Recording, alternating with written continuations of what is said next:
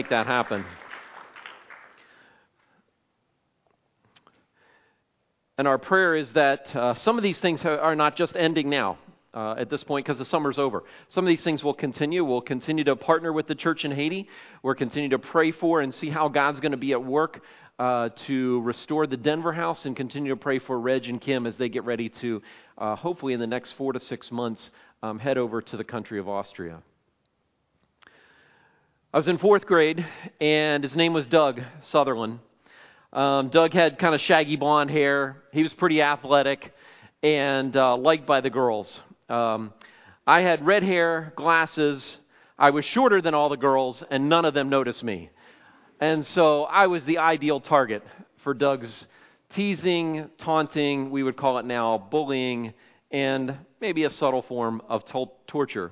So whenever the teacher's back was turned, something was coming at me. Whenever we were in recess or gym class, a ball was coming at me. And if my um, head wasn't turned, it would hit me in the back of the head. If my head was turned, it would hit me right between the eyes. Shattered my glasses one time in the process. So um, Doug was always coming after me. Unfortunately, what Doug did not know is I had developed this skill because I had a younger brother and I developed this skill in baiting my younger brother to come after me and do something to me right when my parents turned around and they would see it happen. And guess who got in trouble? My younger brother.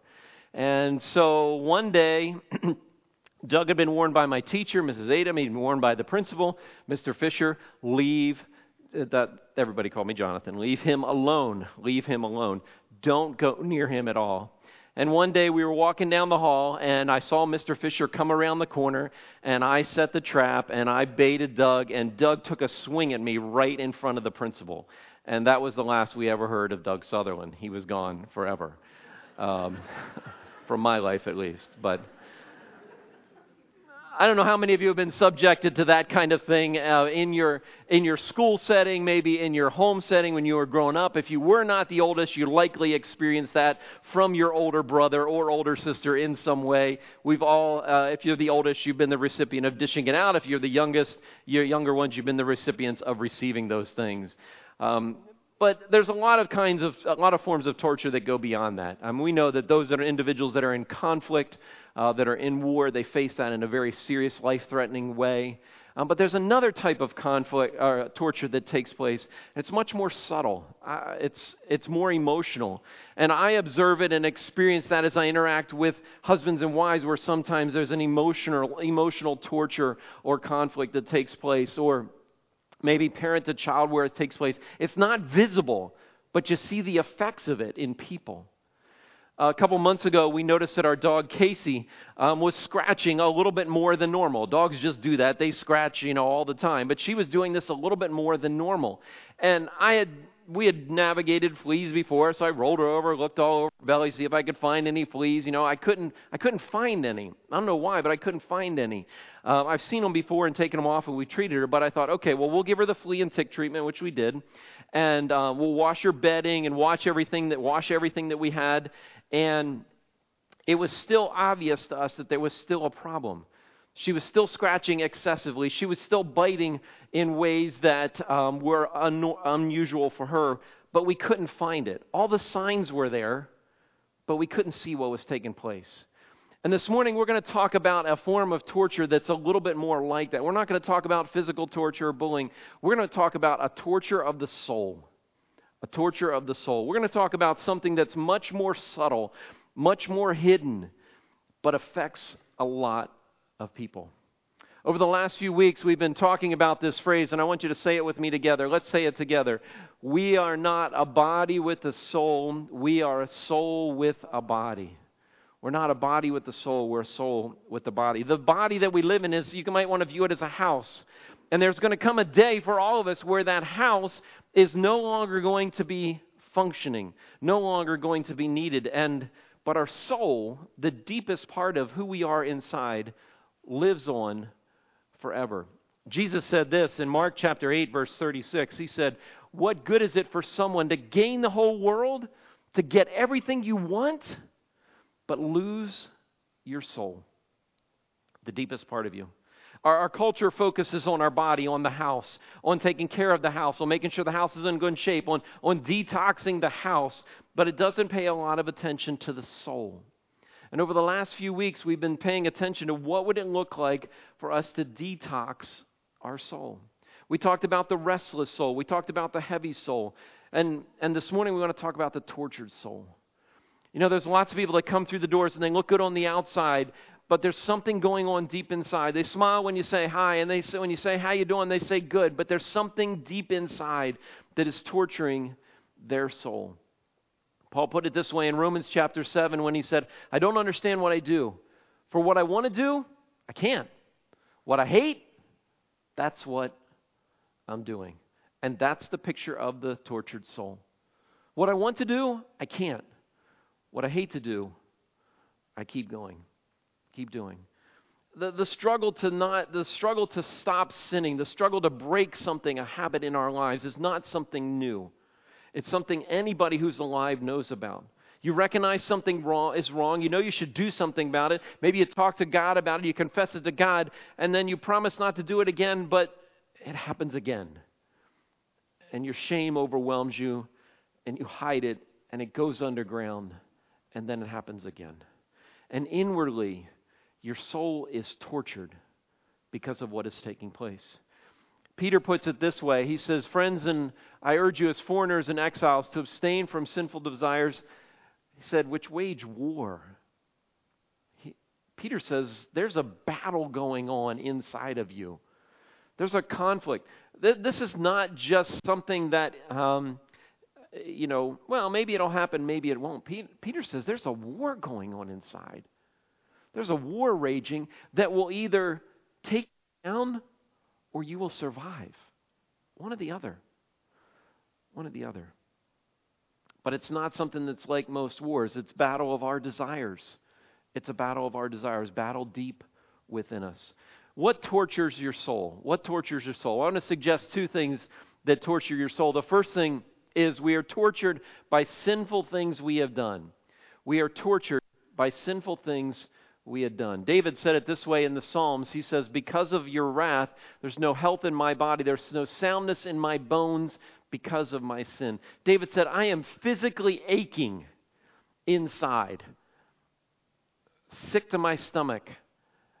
I've got migraines. My bones are just aching. And he said, not because he had the flu, because he stayed up too late.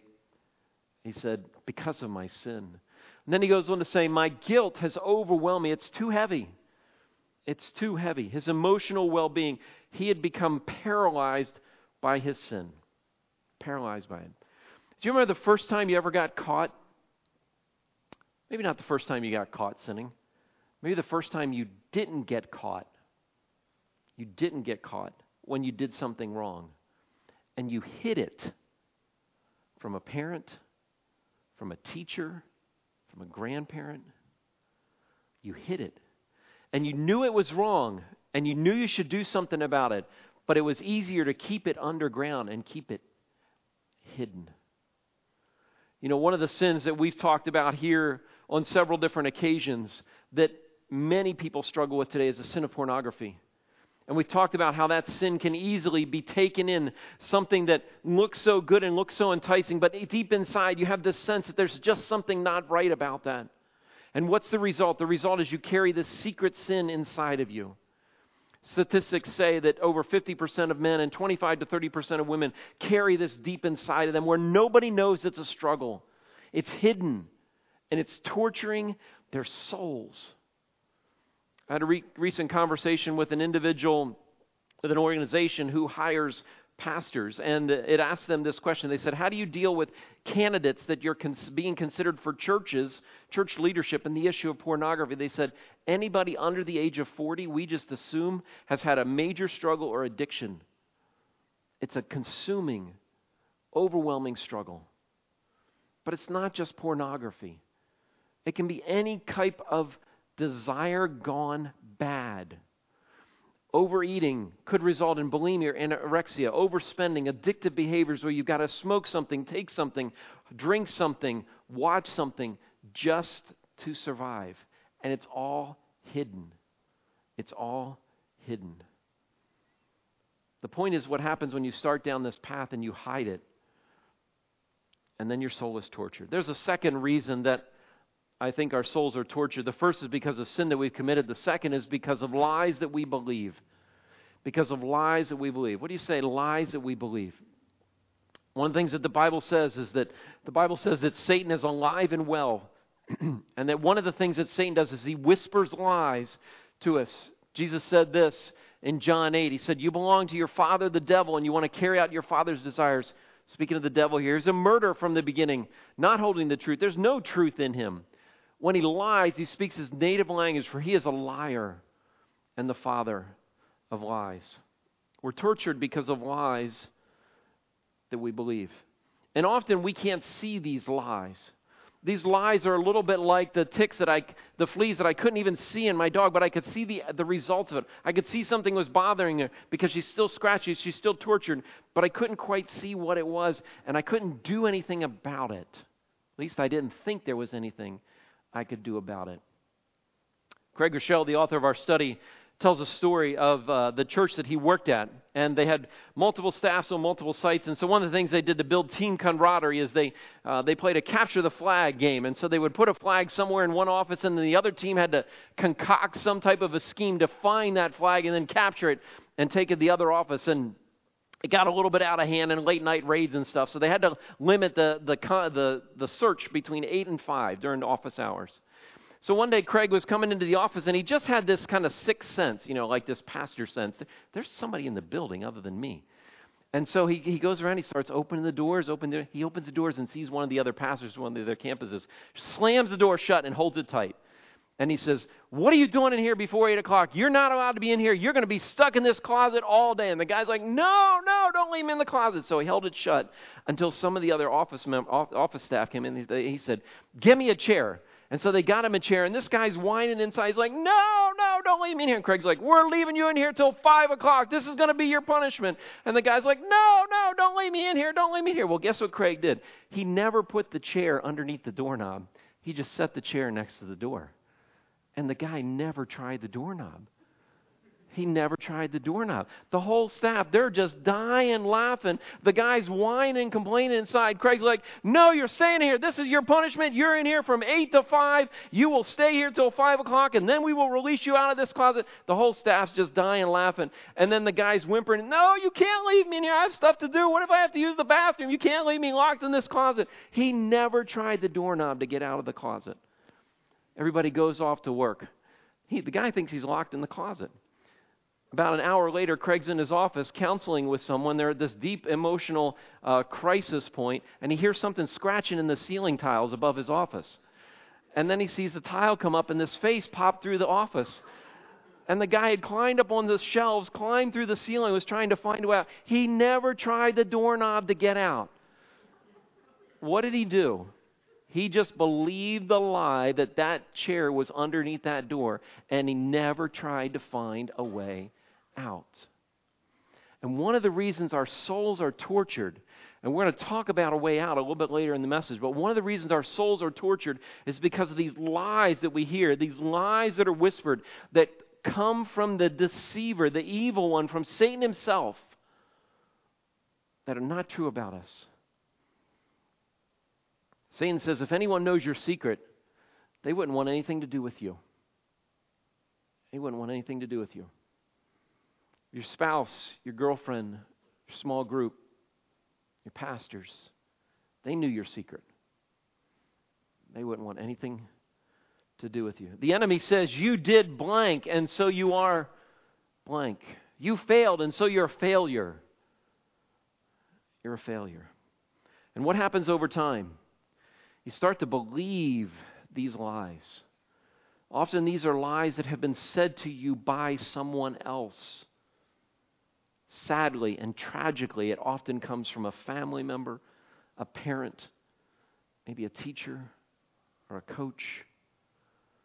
Lies that you're worthless, you're stupid, you're lazy, you're dumb, you're worth you're a screw up, you're ugly. Lies, lies, lies. And over time, you start to believe those things to be true about yourself. And your soul inside feels tortured. So, what do we do with our dog? Well, I took the dog to the vet, and uh, the dog, the vet got out this special comb and combed the the dog's hair in such a way that it could go through both layers of her coat. And as they combed the dog's hair through both layers of the coat, and she brought it over to me and she says, Take a look at this. And I could see a flea the exact color of her coat, smaller than the flea I'd ever seen before. And he said, It's there. This is what's torturing your dog. And they gave me special medication, special soap to wash her, flea bombed the room, washed everything out. Why? Because we wanted to free her from being tortured. And these things that torture you, whether it's sins from your past, whether it's lies that you believe, God wants to free you. He does not want you to live in those. He does not want you to live in them. So, what do you do with a tortured soul? What do you do with the tortured soul? Well, two weeks ago, we talked about a restless soul. A restless soul. And I gave you a phrase for the restless soul. Um, to the restless soul, you say, and let's say it together. What do you say to the restless soul? Be still. And then we talked not only about the restless soul, but then we talked about the heavy soul. And we talked then about the heavy soul, the soul that's weighted down with the struggles of this world and this life, can't figure out how to face them, how to navigate. I had a phrase to say to the heavy soul and to the heavy soul. Let's say it together. You say, What? Hope in God. And so this morning we want to look at what do you say to the tortured soul? What do you say to the tortured soul? The first thing I would say to the tortured soul is this it's better to confess your sins than it is to hide them. It's better to confess your sins than it is to hide them. Proverbs 28:13 says this, whoever conceals their sin does not prosper. Whoever conceals it doesn't prosper. You know, this is one of the benefits about social media today.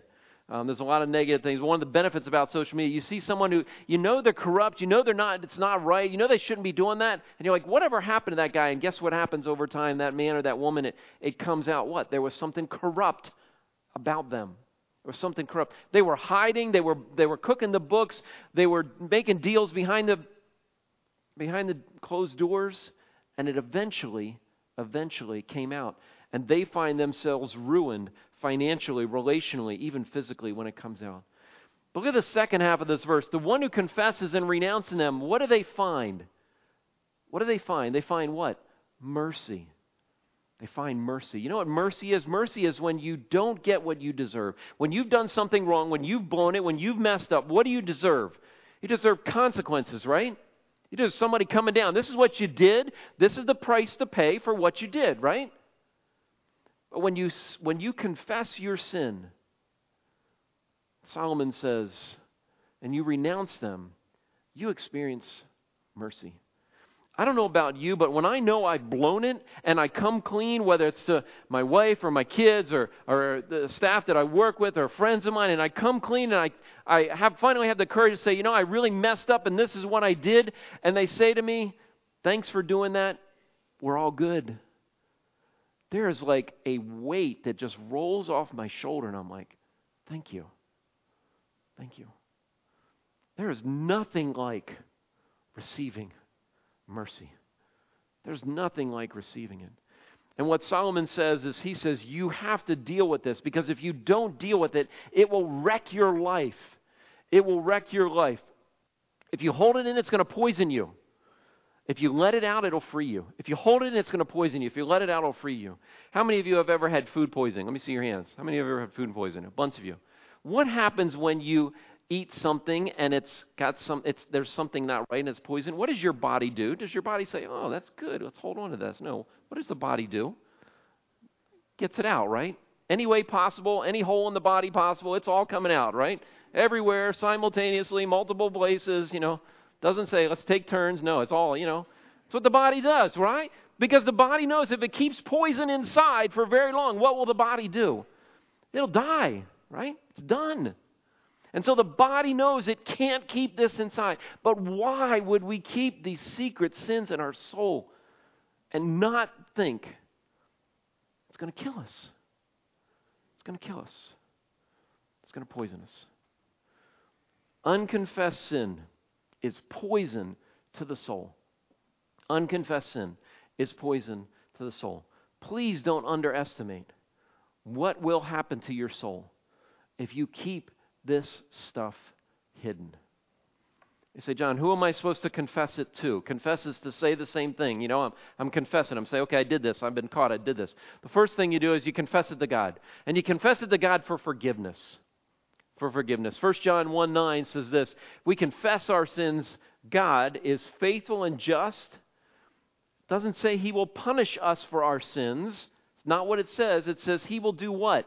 He will forgive us of our sins and purify, that's to make clean from all of our unrighteousness. That's the amazing thing about God. The amazing, I, I can't do that. Somebody blows it when they come, you know, the first thing I'm thinking, okay, what's coming down? What's the hammer coming down, you know? I don't first think mercy. I don't first think forgiveness. But that's what God does. And God says you need to bring this stuff to Him. You need to confess this stuff to Him. And you need to cry out to Him. Because you know what God's going to do? God's not going to. God's not going to forget it. He can't forget it. He knows everything. That's always happened, all simultaneously.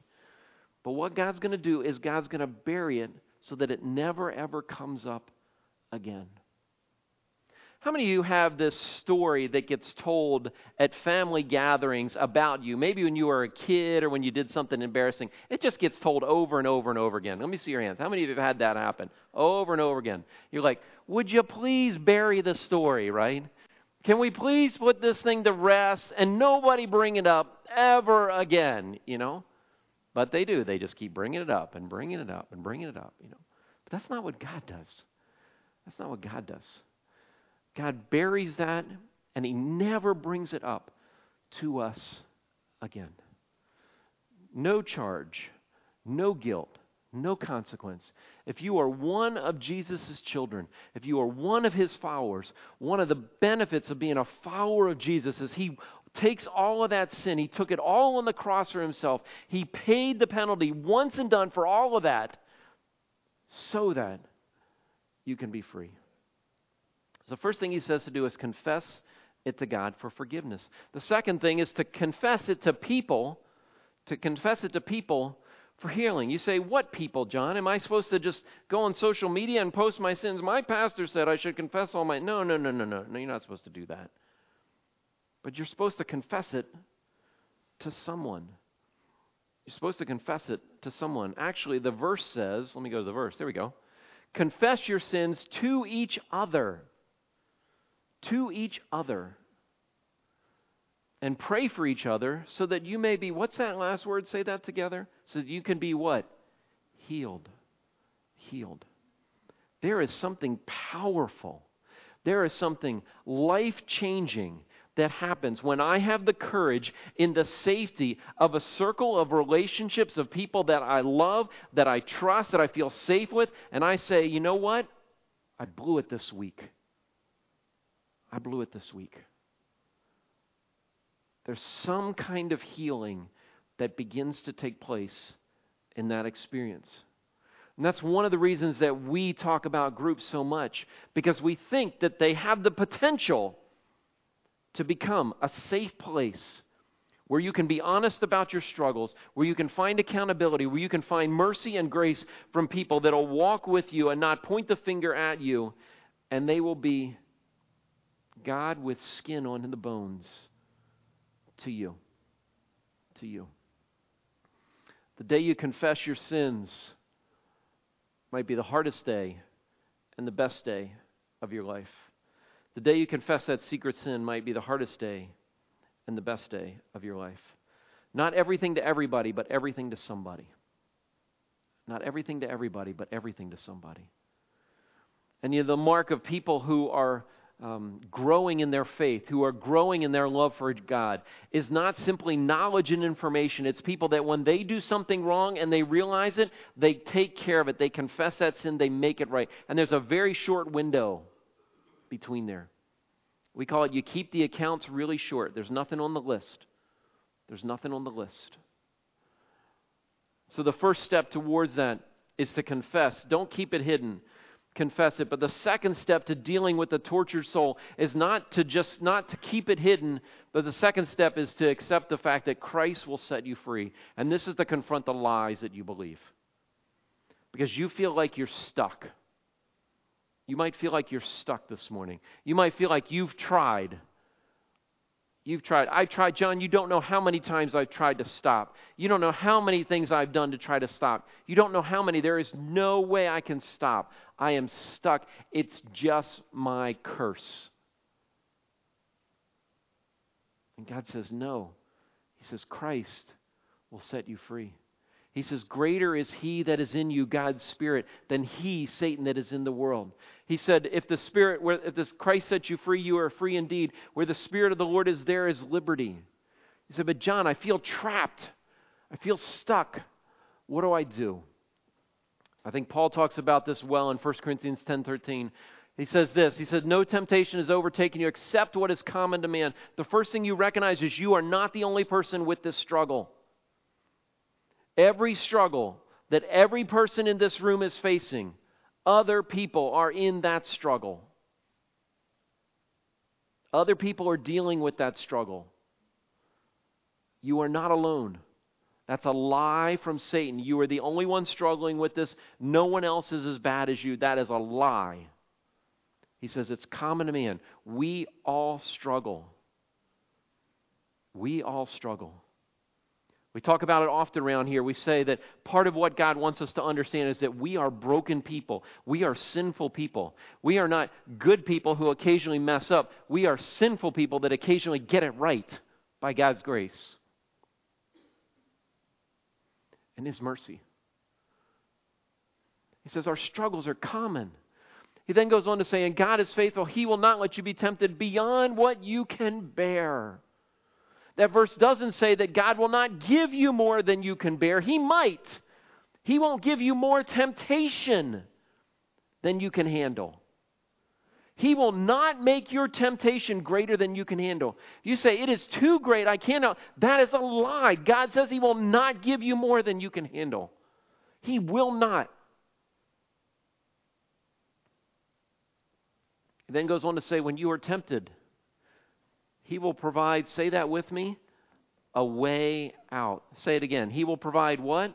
A way out. A way out.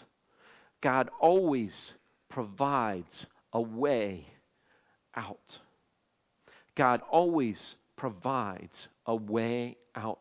To believe that there is no hope, to believe that there is no way out, that is a lie that Satan wants you to believe and wants you to hold on to, to keep you trapped, to keep you in bondage, to keep your soul tortured, and so that you don't experience the freedom and the hope and the joy and peace that God has for you.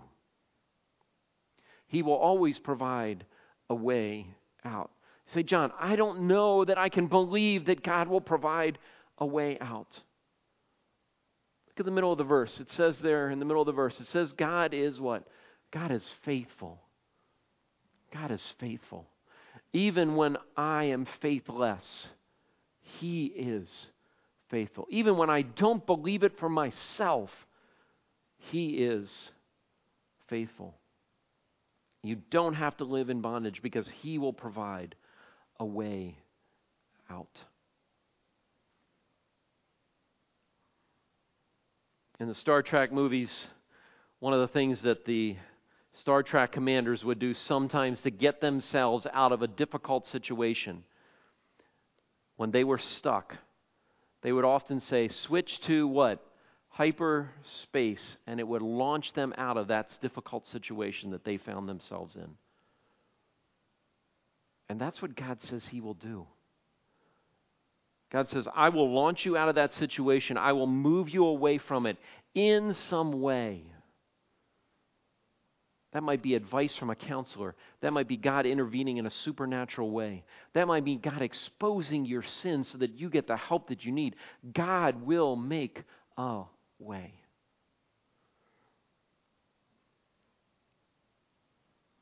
You don't have to live with a tortured soul.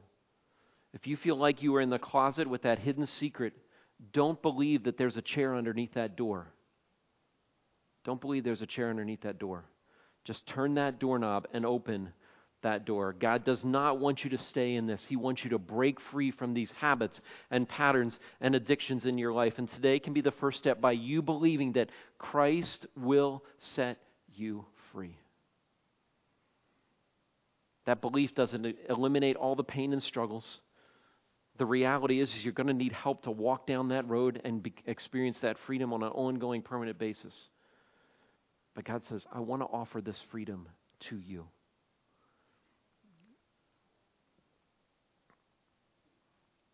One last verse, 1 Peter 2. Peter says this Speaking of Jesus, He bore our sins in His body on the cross so that we might die to sins and live for righteousness. By His wounds you have been healed. For you are like sheep going astray. You now return to the shepherd and overseer of your souls. And as we close this morning, we're going to take a moment just for you to talk to God, for you to meet with God. And I don't know what's going on inside of you, but God does.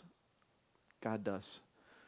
And there's a part of you that's feeling tortured this morning. I want to invite you to do a couple things. I want to invite you, first of all, just to simply say, God, this is something that's been going on in my life. It's been a secret. I've been keeping it from mom and dad. I've been keeping it from my spouse.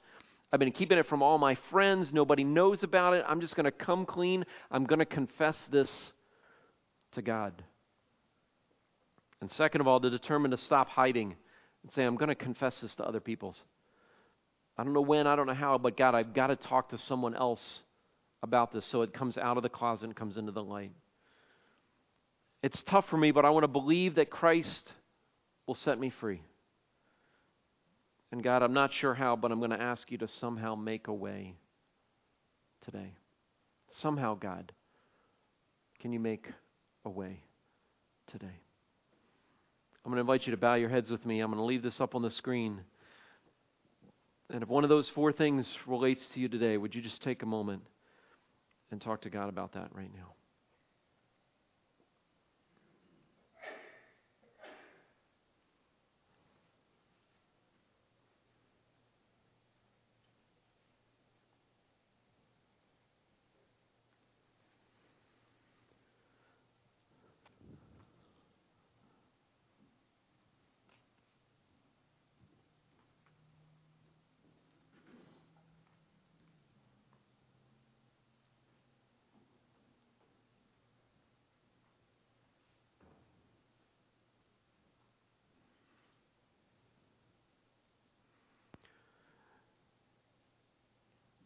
God, it's so easy to believe that there's no way out. It's easy to believe that I'm stuck in this and there's no hope. Just after the first service, I talked to someone who said, John, what do I do? It just seems hopeless. God, I pray this morning that we would we would all start by saying, God, I don't want this stuff in my life to be hidden. I don't want it to be a secret any longer. It has to come out. And that they would take that first step of confessing it to you and believing that you are faithful and just and that you will forgive them.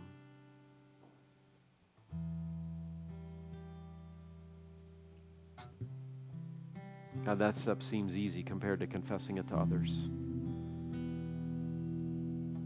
because we don't believe we're worthy enough to be forgiven. So we still walk around with the shame and the guilt because of our sin. God, I pray that you would continue to create circles of people who open their arms for one another and admit we're all broken all need Jesus. We can't do this life on our own. God, for those that don't believe there's any way out, God, I pray that you would show up in their lives today. That you would show up in an unmistakable way and make a way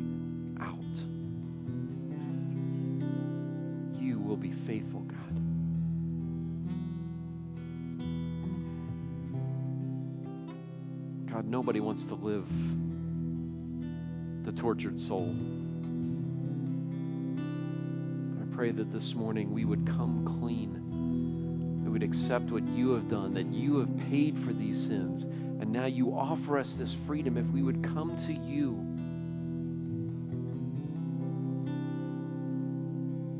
That we would break free from the lies that we've been told, the lies that we've come to believe that have paralyzed us and changed our behaviors, that we would find freedom from those, God. God, we can't do this on our.